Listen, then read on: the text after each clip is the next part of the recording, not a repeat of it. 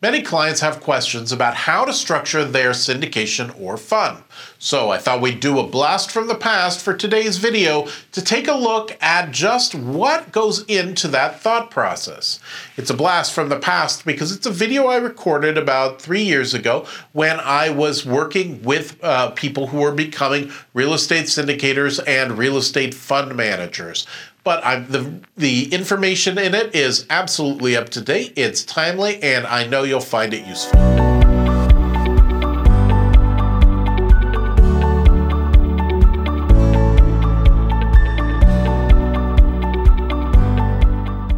We are talking through the core. Right now, we're talking about company, specifically foundation. And in this segment, we are going through structure. Now, why are we going through structure? Uh, well, structure is obviously kind of like the foundation. So it's what everything is based off of. If you structure it right, it makes it much more easy to grow, makes it much more easy to do what you want to do, and it also can protect you, as we'll talk about soon. So, uh, first, before we get started, I'm going to use a couple terms here that we may not have gone through yet. And you, so you may not have seen the segments yet on LLCs versus corporations. And I use, uh, and we need to go through uh, specifically two terms, which is uh, member managed LLCs versus manager managed LLCs. Now, a member managed uh, LLC basically means you've got people who are all part of the same LLC. So this is a property LLC. And each person gets their own vote and they all have control equal to the amount of shares that they own or the membership units that they own in that LLC. So this becomes very, very hard to manage. You're basically going to be ceding control uh, to all of your all of your investors in order to get things done. Um, it makes it so that you, uh, you, it makes it hard for you to get paid, um, and basically it's it's kind of defeatist in your in how you want to do things. Now, you actually may use this member managed in one particular context, and that's the joint venture. Um, and we'll talk through that about what joint ventures look like.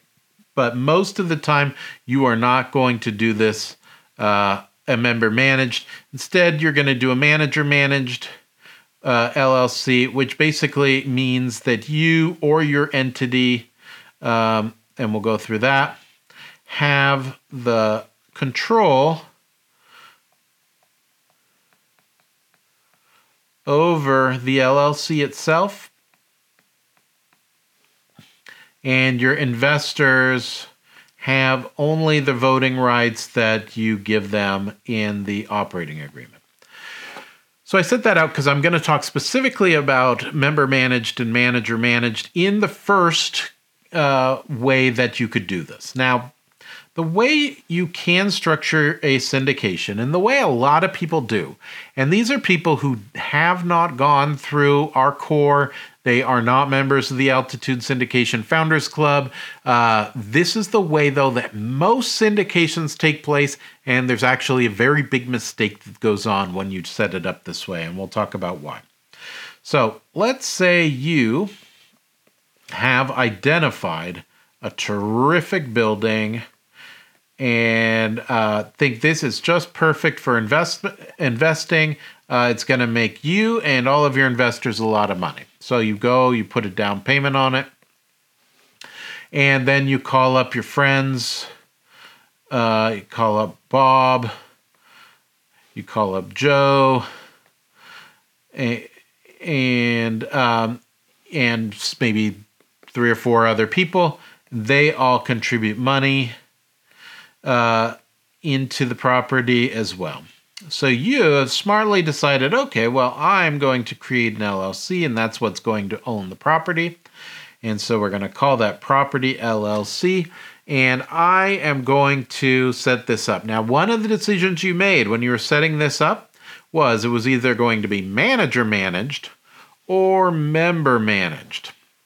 Hopefully, most of the time you will choose manager manage after we add this discussion, uh, because then at least you have some control over the property itself uh, and over your actions. But here's the problem with this very simplistic form of structure for syndication.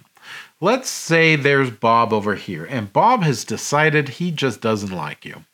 Uh, he just thinks, you know, you sold him a bill of goods and he doesn't like this property. Joe's totally thrilled with it, and so are your other investors. But for whatever reason, Bob's gone off his rocker and just doesn't like it anymore. So now he's mad. So what's Bob do? Uh, well, we're in the United States and I'm a lawyer, so I always see it as this way. He is going to file a lawsuit, and he's going to file a lawsuit against you and the property. Um, so he's mad. He wants his money back. He wants all these other things. He wants punitive damages and he wants to punish you uh, and the property and anyone who has any association with it. You're all a bunch of jerks. The problem with the way the uh, the structure is set up in this instance is that you now are have exposure to this lawsuit. So this lawsuit exists so there's an indemnity clause, no doubt, here, but it's not as effective as you probably would like because ultimately, what is your choice to do? You can't just bankrupt the this property LLC because you've got all these other investors out here. So things go horribly, horribly wrong, um, and you just want the whole thing to go away you can't even bankrupt that property because now all of these people need it, need their money, and you are also on the hook. So you've had control over this property if you've set it up as a ma- um, manager managed LLC. And so you are acting kind of like if you've heard of GPs before, general partners, uh, the one who's responsible for everything, and you are subject to the claims against the property uh, LLC itself. This is not the way to go, but this is the way that actually most small syndications are put together. This is not the way sophisticated syndications are done. So, what are how are sophisticated ones done? Instead, so we've still got this. We've still got you, obviously, and we've got this terrific looking building here that you know is going to make a ton of money, and you've got your investors. Um, and uh, this time this is a whole new one. You've learned your lesson, so now Joe's go- uh, Bob's gone, but now you've got Joe and you've got Sue, and both of them invest their money into this great property, and we'll call it Property Two LLC. But now you've learned your lesson. You know that the exposure, if you were just to put your money and put the deposit in on that property, you know that you're being exposed. So what do you do instead? Is you create another entity here that is U Management Inc. And we'll go through entity cho- choice of entity, but uh, many times this will be a, a corporation. Sometimes it's an LLC. It, for this purpose, it doesn't really matter. So you you contribute your deposit money into U Management Inc.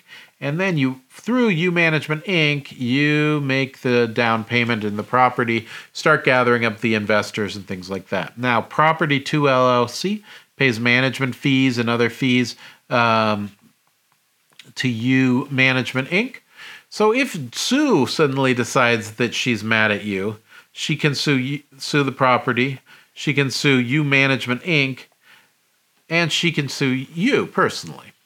So what have you gotten out of this? Well, because you've done it through this company, so long as there isn't fraud, you're actually not liable, and the court's not going to really recognize that as a lawsuit that's that's meritorious.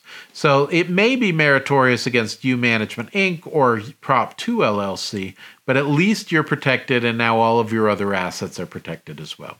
So this is the normal way. To, I'm going to just get rid of this lawsuit because this is the normal way to do it, and we don't want to be associated with lawsuits anymore.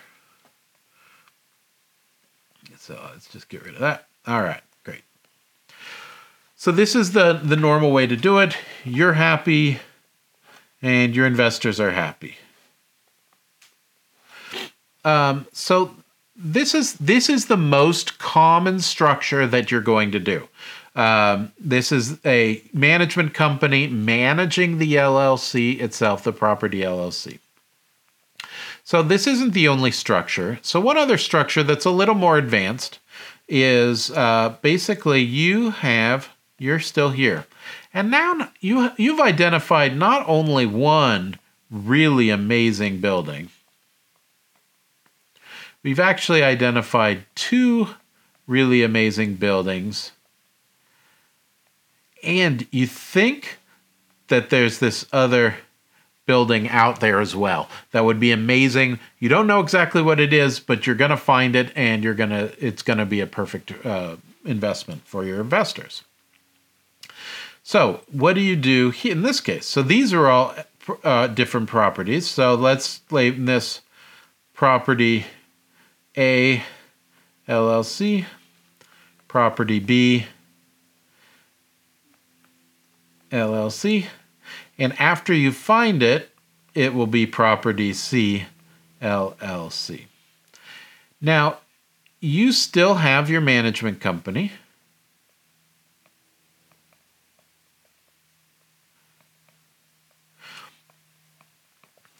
And uh, but how do you do this? You your investors who are here have a choice. Here's Joe. Here's Sue.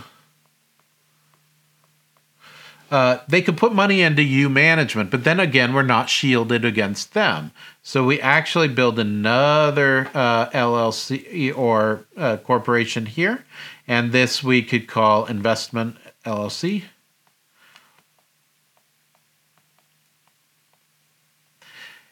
and your investors go there. Investment LLC buys and manages these properties. Investment LLC is managed by you and pays fees that way. So now what you've done basically is you've built out a structure where one entity that's easy to manage uh, can manage multiple properties, all protected and shielded, uh, can manage its investors, and so and protect uh, and basically be able to treat uh, investors efficiently. So uh, the amount of money is all treated uh, based on how you, however you design to do it. But typically, it would be they're all you know if if they put in if Joe puts in fifty percent and Sue puts in 50%. You know, they each have 50% ownership in all three of those buildings. Now, you may be asking, well, why are we doing the extra work of having these other LLCs here? Um, so, the great example of this uh, exact situation is uh, the Ghost Ship. Um, ghost Ship. I encourage you to look it up. Look it up on Wikipedia. There's a really good description of it there, and then there's some links within that to different news articles. Uh, but what happened in the Ghost Ship? So, the Ghost Ship was an office building in Oakland, California. Uh, some of the tenants decided to convert it to live in lofts and a dance hall of sorts, and there was a fire that broke out. Now, the Ghost Ship was owned uh, by a trust who was owned by one person. So, but the trust didn't only own the ghost ship, it owned something like 13 other buildings. So, all the value of all of that was owned by the trust, which ultimately was owned by this one person. So, ghost ship, fire breaks out, 20 people die. Families sue against the trust, who's the owner of the building. And now, because they, uh, now because there's one entity that's being sued, all of these other buildings are suddenly uh, vulnerable to ha- to losing everything. So if they were done in this manner, in the manner that we're talking about here, let's say there was a major slip and fall on property A, that's somebody fault lying on the ground, uh, that was really bad and uh, and you know they lost their leg or something and property a isn't very big um, so they would file a lawsuit against property A, uh, and they may try to get to investment uh, LLC, but they're probably not going to to have that chance to get further up the line unless there's been a case of fraud or something like that. So, property A LLC, they file a lawsuit, and if it just doesn't become worth it anymore, property A goes bankrupt. Uh, but property B and property C still exist, and Joe and Sue still own their 50% portion. So they've been protected for that. So that's why we, we separate. Uh, each building has its own LLC. So the last way that you may encounter uh, putting together a syndication would be something like this. So you have identified a terrific building, an apartment building that's worth uh, that's on the market for $2 million. So th- this is a great opportunity for you. Uh, you decide that you want to buy this because you see how much upside there is, but it's going to take a lot of work. Uh, so you put your money in, you don't have any invest any uh, development experience. So rather than seeking investors for this property, you seek a different kind of investor. You seek a joint venture. So say you know somebody who owns the company uh, Development Inc. And they are a developer and are terrific at rehabbing apartment buildings. It's owned by two people, say two brothers. Um, and they own that. So you have now contributed $2 million into this building, and they are contributing, say, their time and materials into improving it into what it is. And then when it comes comes time for uh, for re- receiving money, it goes according to however your joint venture agreement uh, has been written. So your joint venture agreement is kind of the umbrella that covers all of this. Talks about what your duties are and what the responsibilities are and how everybody gets paid. So let's just recap for a minute. This uh, way of doing things here uh, where you've got everybody investing into the same LLC, including you, is just not going to work. It doesn't protect you from uh, litigation. This is the most common way to do things. So, this is the way, let's separate that. Uh, this is the way you're probably going to set up your first several uh, syndications. It may be the only way you use to set up syndications because it just works great. Um, you can also have different investments that still have you as the management. So this is Prop 3 LLC, which has its own investors.